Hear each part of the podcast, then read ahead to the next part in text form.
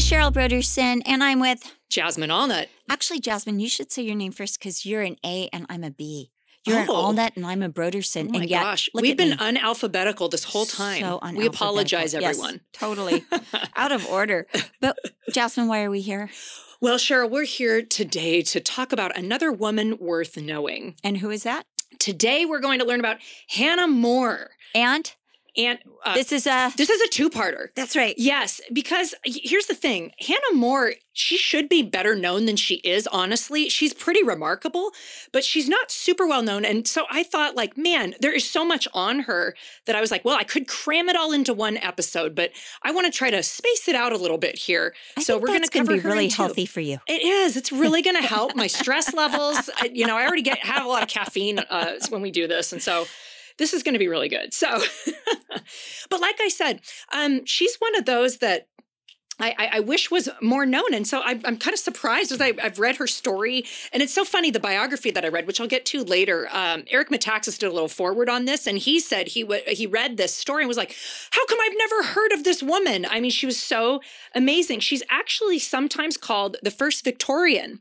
So Mm. this is we're talking Victorian era, Mm. all right? So late 1700s, early 1800s, and uh, it's interesting because.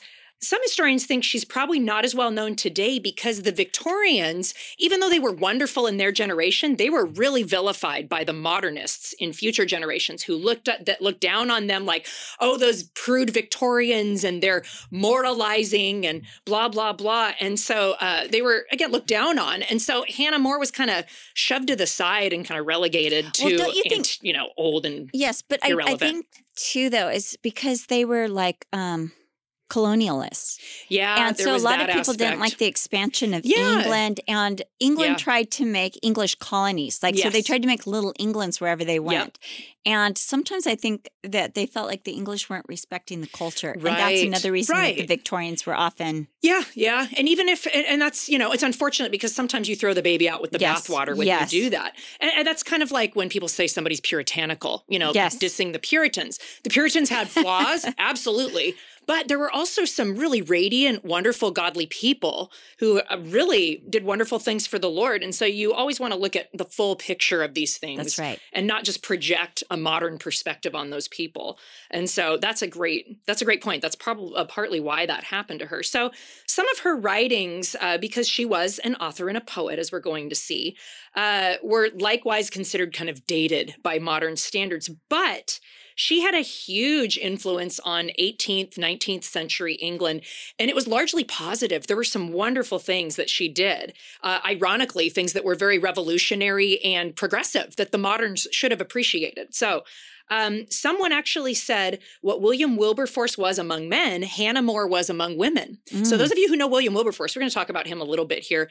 Uh, I mean, we think of him and he's more well known as a remarkable figure, but Hannah More was like the William Wilberforce in England during that time, which is sweet because they were actually really close friends and co laborers, as we're going to see. Mm. So, Did she, she meet was- with the Clapham Sect? oh, yes. Oh, yes. Okay. Oh, yeah. I'll be quiet. no, no, you're good. Thank you. That's give him a teaser here. Yes. Uh, so she was born Things in. Bristol to Jacob and Mary More. And we don't know a lot about them. There's like conflicting accounts of who they were and what they did. But we do know her dad was apparently a moderately educated uh, school teacher. Mhm. And there's a story that Mary, Hannah's mom, was going to teach Hannah how to read when she was about three or four years old. But she sat down with Hannah and found out Hannah had already taught herself to read. Oh my goodness. So that's what we're going to see with her. Oh my goodness. Not surprising. She was just super sharp, smart as a whip, as you would say in the old days. um, she was the fourth of five girls in the family. oh my goodness. I know. All of them uh, were known for their intellect. They were all very scholastic, very intelligent women. Any very boys in that family? No. No. I know. I don't. I don't think so. So it was like the Cunninghams. Yeah, there you go. Exactly. Very pious. Um, they all had very solid character. I believe they all were Christians, uh, Anglican, Church of England girls. Um, just like I said, strong character. They were all just really um, well respected in Bristol. Um, remarkably, they were such a close sisterhood. None of them ever married, which is crazy. Five sisters, and none of them ever, never, ever married. But even though that's kind of unusual, if you think about it, when you, you know, when we learn as we're going to see about them. Uh, that would happen sometimes when you had girls that were intellectual, that wanted to maybe pursue uh, education or um, a career. Sometimes to maintain their independence in that culture, you would kind of have to stay single. Otherwise, everything came under your husband. You might not even have, unless he was very progressive, you wouldn't have the freedom and the opportunity to That's continue. so. And so they kind of all just decided, eh, let's just stay single. Now, Hannah was the one, she must have been the big looker in the family because she did have some suitors. When she was in her 20s, her first suitor, this man, William Turner, and he was a, a, country gentleman. He was actually about 20 years older than her, which sounds weird, but back then that was very common. A guy would get established and, you know, have uh, his fortune or his estate, and then he would think, well, now I can provide for a wife and get married. And so, you know, he was actually a great guy solid citizen, very intelligent, poetic. So they had a lot of similar interests. They loved literature and poetry and all of that sort of a thing. And so, because they had so much in common, they just hit it off and started courting. And Turner even gave Hannah a cottage on his estate that she could go to just by herself to go work on her writing. So, you know, nothing weird there. It was just like, well, I'm going to set this aside for you to go and pursue writing. And so this was kind of a big deal for her. This really um, was formative for her career as a, as a poetess, a playwright, an author later on. And so um, Hannah and William got engaged in 1767. So Hannah was about 21, 22. But the engagement lasted for six years, um, during which time William backed out of the set wedding date not once, not twice, three times. Wow. he kept backing out every time they'd be like, okay, we're setting, he's like, well, and Okay, he would wait, just so get cold is- feet. When was this again? 1767 was the beginning of their courtship. 1767. So, So- we're talking. Meanwhile, in America, there's the unrest, and Oh, we're starting starting to, get towards the yeah, the Revolutionary Revolution, War is about to mhm. happen. Yeah, Okay. exactly. So I, this is yeah, there's a time of unrest there. Who knows if he was so feeling what that do you have? sense, Is that William and Mary who are this was George. George? King George. Oh, yeah, George that's right. Third, That's right. That's One right. We're George the already into the Georges. yeah, one of That's those right. Creepy guys. Anyway, Yeah, there are three Georges, there right? were yes, they were a mess. At least, and then there's been more since. Oh gosh. Yeah. So he like backs out three times. And so by the third time he chickens out, Hannah's done. She's like, you know, you're just not wanting to do this. In fact, her biographer talks about how basically William was just a confirmed bachelor, one of those guys that just could not you know, pull the trigger and settle down. Even though he loved Hannah. And it's funny, he talked about how he just loved her the rest of his life. He just adored her, but he just couldn't take the plunge. And so he actually continued to help her financially with her writing. He believed in her and all she was doing, but they just stayed friends basically. So Hannah actually had one more serious suitor after this. His name was Dr. James Langhorne. But maybe biographers don't know, but they think because of her bad experience with William Turner, she when when Langhorne proposed to her, she turned him down. She was just Mm. kind of like, "Oh man, I just can't do this again." And so that was that. She just kind of decided I'm going to just stay single at that point. Now, back when she was about 13 years old, her o- oldest sister, Mary, remember, like I said, these are all very intelligent, brilliant women. Uh, her oldest sister, Mary, had opened a school in Bristol. And so all of the More sisters eventually participated in the school and served as teachers.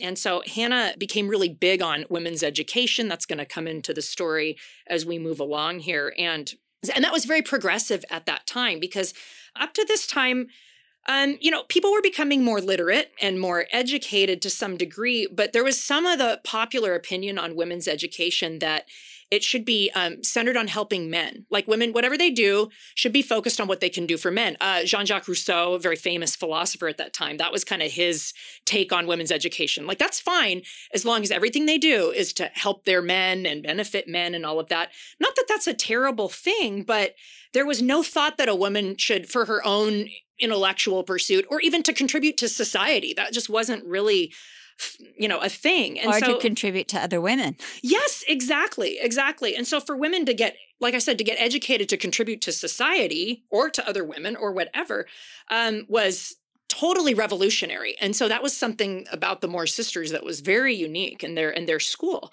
Um, now, and, and like I said, that's going to come into her story again later. We'll probably get to that in the part two, her her work in education.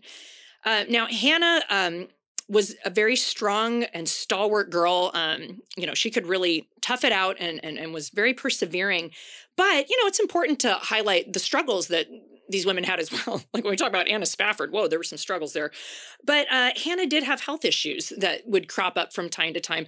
Um, nowadays, we would probably look at her symptoms and diagnose her with like migraines. Um, she also struggled with depression sometimes, where she would just, you know, isolate for a season and have to battle through that as we're going to see. There's a couple other things too that I'll highlight again to remind us that these are just normal people. But she's also in England, and depression. Oh yeah, is is really big in England still. Yes. It's a really big the problem. weather. Yeah, there Mhm. is something to that for sure. The seasonal affective disorder that they face over there in the UK. My sister lives in Scotland, and boy, yeah, they deal Mm-hmm. With that there. They, they have to get that happy, happy lights. light. Yeah, the Yes. happy. You the happy lights.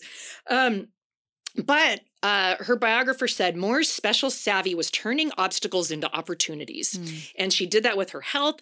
And that was especially true about the start of her writing career. Um, so she began writing plays for the school, for her sister's school. And her first play she wrote at 18 was called The Search After Happiness. And it became super popular in Bristol and some of the surrounding areas. And then some of her other plays started to gain some traction. And, um, you know, just her gifts as a as a playwright soon became apparent to some more well-known figures. Uh, Bristol was a kind of a, st- a happening town. It's on the coast of England, and people, you know, so you'd have no, uh, notable people come down there to Bristol, and so, uh, you know, she started getting some exposure in the local theaters, and people started to hear about her. Um, and then in her late twenties, early 30s, uh, a family friend, his name was Sir James Stonehouse, he became a really big influence on Hannah. And he basic for a couple of reasons. First of all, he basically launched her literary career. So, you know, William Turner kind of got her started financially so that she would have the ability, the time, you know, she didn't have to go scrape and scrimp and save. She would actually have the luxury of sitting and doing some writing. But now he was the one who kind of launched her literary career by introducing her to, uh, I guess, what we would call the literati of London, the intelligentsia. And uh, more importantly, though, he was an evangelical Christian. And so he played a critical role in starting to give her a spiritual awakening. Okay, but let's talk about this because this Mhm. is this is pre Brontes and this is Mhm. pre Jane Austen. Yes, you're so right. This is like women. In fact, even the Bronte sisters, uh, when they first submitted some of their writings, they they used male names Yes. yeah. because it was just unheard of that a woman would write something. Yeah, nobody would So take you is- seriously. Mhm. Totally. So yeah, again, that's that's an important point. If you look at the timeline of this here, I mean, we're this is still mid late 1700s. This is early. Mhm. and so Hannah starts And this is actually Georgian, as we were saying. Georgian, this is not. Victorian yet. This is Georgian. Yes, she's Mhm. on the cusp of getting into Mhm. that era. That's exactly right. So um, she starts going to London in the mid 1770s and kind of rubbing shoulders with some of the literati, like I said. And she meets uh, a famous actor uh, named David Garrick. And some people who are familiar with literature, you might you might recognize that name. I recognize the name, but I don't really know a lot about him. I was like, I know you're looking at me like, what? I don't know. But yeah, and he actually performed in uh, one of her plays, and so he was familiar with her and was like, "Oh, I want to meet the au- you know the author, the playwright who wrote this." And so they connected, and they actually became really close friends. Uh, in fact. Um, Hannah got really close with his wife, Ava. And this is kind of an important thing for Hannah, as we're going to see. Her biographer uh, pointed out their lasting friendship is a foremost example of More's love and embrace of those of different religious and political convictions, a quality not always found. As devoted a Protestant as More was, like an evangelical, uh, Eva, Eva Garrick's Roman Catholic beliefs never threatened their close friendship. This was very unusual back then. And we know even if you study early American history and English history, people were so sus- uh, suspicious of Catholics and like, what are they going to try to do? I don't know if this was just left over from the Reformation era or what, but there was this. but this the. Catholics were suspicious of, the Protestants. yes, too. there was this bad blood left Yes. over, and probably so because of Henry VIII's purging. oh yeah, yeah, that did not help. That was a big the deal. Catholics taking away the you know cathedrals and the abbots. yeah, yeah, But kicking all the priests out. Right, but then you had his daughter Mary coming in and Mhm. persecuting all the pros- Yeah, Bloody Mary. Protestants and you know burning them at the stake. Yes, So- it, it got so ugly. It took. I mean, and we don't in in America we don't really have that kind of perspective because we're technically a quote newer country. But Mhm. there's a lot of bad blood from centuries in Europe. So, So, is, there's this. Is there a conversion day? Like, does Hannah talk about the day that she really, or just well, kind there's of grew a time. up? I think it's like a growing conviction, as we're going to Mhm. see. That's a Okay. great question because she does grow in that. Now she's a believer, but there's a time where she really um, owns it and becomes vibrant in her Mhm. walk, as we're going to see. That's actually a really good good point. But at this point here, it's cool because she's able to connect with a Catholic, and that was like even though she disagreed with a lot of Catholicism, she was able to be friends. And and you know we've talked about a, a lot about you know that that willingness to bridge the gap with people and to dialogue and not just cancel and write people off that we disagree with but to be willing to talk to them and form these friendships. And it's really really neat. We're going to continue to see that with hannah. She was a, a bridge builder Mm. and that was huge for the influence that she would have. So you know her friendship with the garricks really opened up doors for her. Um, she began to meet more prominent people of that day uh, the painter sir joshua reynolds. If you go to art galleries of english painting you'll see some of his works Wait, now Um, isn't Reynolds a portrait painter? I believe that so, was yes. that was what he was famous Yeah. for. Yeah. Yeah. And uh, Edmund Burke, um, Edward Gibbon, who wrote Decline and Fall of the Roman Empire. That was a really famous uh, work on history at that time. Also, Samuel Johnson, who literally wrote the uh, English dictionary. So that's the guy who wrote the English dictionary. We always think of Daniel Webster. Samuel That's the American one. was that yeah there you go exactly the american version samuel johnson wrote the english dictionary and it's cute um, well, he actually wrote the American di- uh, dictionary at the same time that Daniel Webster was writing the um, Oh. American oh dictionary. controversial yeah, there, that's yeah. Why. That's why there's ah, this. Uh, interesting because it was about the same time. It was about the turn of the century, uh, about you know the we're talking about the colonial late era. seventeen And the, hundreds. yep, yep. So um, it's cute because she and Johnson hit it off so well. They became such good friends. They loved to just joke together. They just got each other's humor and everything. And so people, It was probably very very wordy. yeah, oh yes, very erudite. I don't think any of us could have kept up. but people like kind of jokingly suggested like, "Hey, maybe you guys will get together and be an item." But that was just silly because um, he was 35 years older than her, and his he was a widower, and he had adored his wife. He never wanted to remarry, but it was just sweet. They formed a Mhm. really close friendship. Um, and again, even though he wasn't a Christian, he was, uh, you know, just. Uh, you know, kind of a worldly man, but they There's a Had a movie really cool friendship. on him. There is. Yes, and putting together the um, English dictionary. Oh, how interesting. hmm Okay, if you happen to think of what that is, well, well we can post it. Why Mhm. not? Mhm. So the relationship with Johnson and the Garricks became uh, really the most significant relationships and friendships she had during the London years.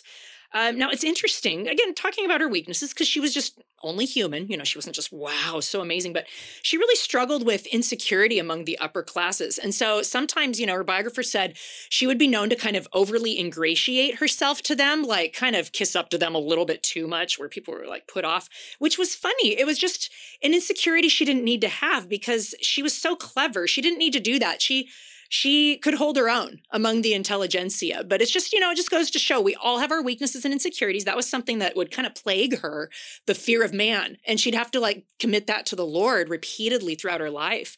Um, so that's just something that she had to work through. Um, and at this point, and this is important to know, it kind of goes with what Cheryl was uh, mentioning earlier about her, you know, conversion and stuff. At this point, she wasn't quite as sober minded as she would become, but she was virtuous. She was considered still like, you know, she didn't go all in with all of the you know the frivolous entertainment and all of that that the uh, people around her were doing. Her biographer said she was always weighing and judging the excesses that surrounded her. And she would retreat and go do a lot of writing. Um, her works were well received. They were bestsellers. I mean she was starting to really make a name for herself but she maintained her virtue i guess you would say um, in the midst of all of the you know craziness around her. And at this point she became part of a, a, a literary group, a group of intellectuals called the Blue Stocking Circle. And this was a very prestigious group of writers.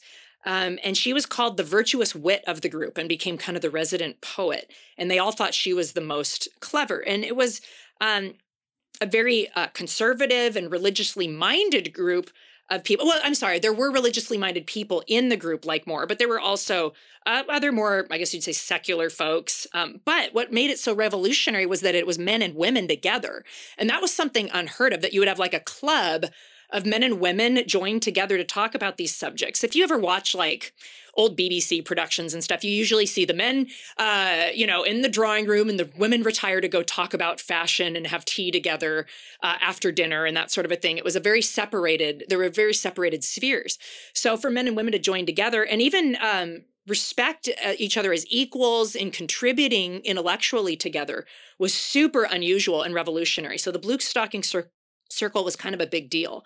And this was a starting point for Hannah again, like I said, we're seeing things in her early life that are going to come up later. I probably said this before, but something that my mom always says that stick with me is that what happens now in our lives is for later. And a lot of times the things we're doing and going through now, whether we realize the importance of them or not, are going to come into play later on. And that was true of Hannah's life. And even these circles she's moving in right now, um, she's participating in social circles and clubs normally exclusive to men. And that's going to foreshadow the most significant uh, group that she was a part of later, which again we'll probably talk about uh, in our next episode, which was the Clapham sect. So mm-hmm. that's where that's going to come in. That's really a big, big thing in her life and really in English life and history, honestly. So after a few years, so she's going on and involved in all of these circles, but the luster and the glamour of London started to fade out for her. She started realizing more and more how much she hated the frivolous fashions, just how silly some of this was. And she's looking at the aristocrats around her, the upper class, and she's saying they're just so absorbed in really frivolous, silly stuff, like, uh, you know, just amusing and entertaining themselves all the time. She's like, really, what is this for? Um, she also, during this time, she got sucked into this plagiarism controversy, and it was something she didn't even do. Apparently, um, Garrick had helped her write a play. He contributed and helped her, and she thought that was fine. Well, what she didn't realize was that he had helped this other woman. And I don't know if he didn't realize it, but he was giving the same ideas to this other gal. And so Hannah writes this play, and then the woman accuses her of plagiarism. So it turns into this big, ugly mess. And Hannah did worry about what people thought. And so it really stressed her out. And that kind of started to, um, play a role as well in weakening her. It kind of disillusioned her and her love of theater and London life and all of this. She was just starting to get kind of uh, again jaded and disillusioned by the whole thing and she was also starting to realize as she became more uh, spiritually minded and the lord was starting to awaken her own heart um, that it was running kind of contrary to those leanings. In fact, one time she said she was in the theater watching a play, and all of a sudden um, she thought of you know in Kings when when God says, uh, Elijah, what are you doing here? She just felt like God said that to her. Hannah, what are you doing here? And she just got a little bit convicted, like, what am I doing here? In fact, isn't that interesting? Mm-hmm. I mean, you really, it's almost like you have to lose your appetite. Mm-hmm, you know, that mm-hmm. you have to see through it. And God has to show yes. you kind of the emptiness of these things. Yes. Yeah. Totally. Exactly. And that's what started to happen. She just, mm-hmm. yes, she started to lose her appetite.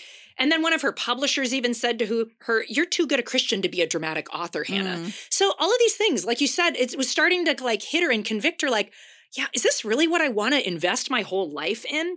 And so um the cool thing is though she did start to realize that you know what okay maybe the theater is losing its charm and, and drama and literature and all of those things but she began to realize okay maybe I could employ these for more spiritual ends. Maybe there's a different direction I could take my writing and my work. And so in 1782, she published Sacred Dramas. Um, for that purpose. And it actually became really popular with the common people. And so she once said, I hope the poets and painters will at last bring the Bible into fashion mm. and that people will get to like it from taste. And so I like that because she started realizing we can use all these things for the glory of God. I'm not going to compartmentalize my faith, that this is just a separate thing. I go to church and then the rest of my life is whatever I want.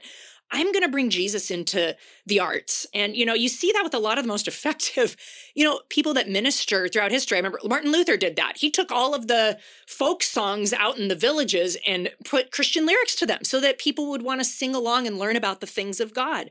Bring it under the lordship of Jesus. And so, uh, that was, you know, something she began to realize more and more that she wanted to do. And it was becoming clear during this season that um, she was starting to kind of withdraw from fashionable society. And then David Garrick died in 1779. Samuel Johnson died in 1784.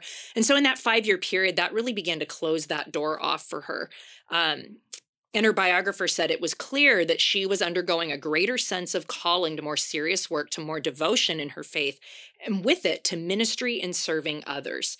So she moves out of London in 1785 to Cowslip Green. I just think that's a cute name.